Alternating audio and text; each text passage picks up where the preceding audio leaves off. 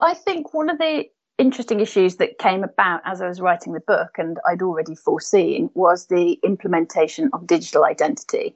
Um, using technology to provide a way to authenticate or verify yourself and your identity if you wanted access to public services or um, you were going to use a digital currency, for example. And I think that's one of the things that people could do now to appraise themselves better of some of the technologies and the different um, means of bringing about a digital identity, because that will really matter.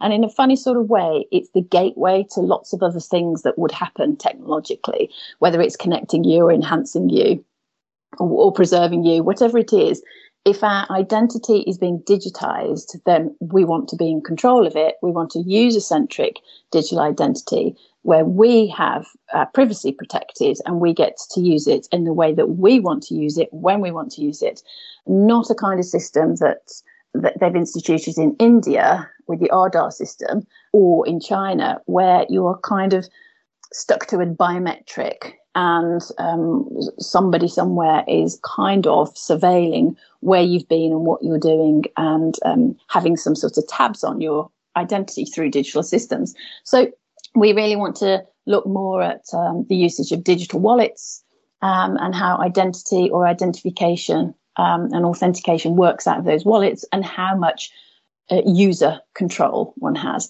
And so that would be a great place to start, I think, for people. Because as I say, is the gateway but it is probably the thing that's coming fastest. And in fact, there's lots of conversations happening around it now. I think in the first chapter, I make the point about the state now has a belief, it doesn't matter what party it is, in the Western world in particular, the states all have the belief that the successful state of the future is a technological state. So governments are very busy transferring all of our old analog systems into digital systems. And therefore, we will need to operate as a digital persona, as a digital identity. And so I can't think of anything more important, really, uh, to research or to know about or to have an opinion on than that, really, because it affects literally every single aspect of one's life going forward. Listen to the full 30 minute interview in the Mind Tools Club.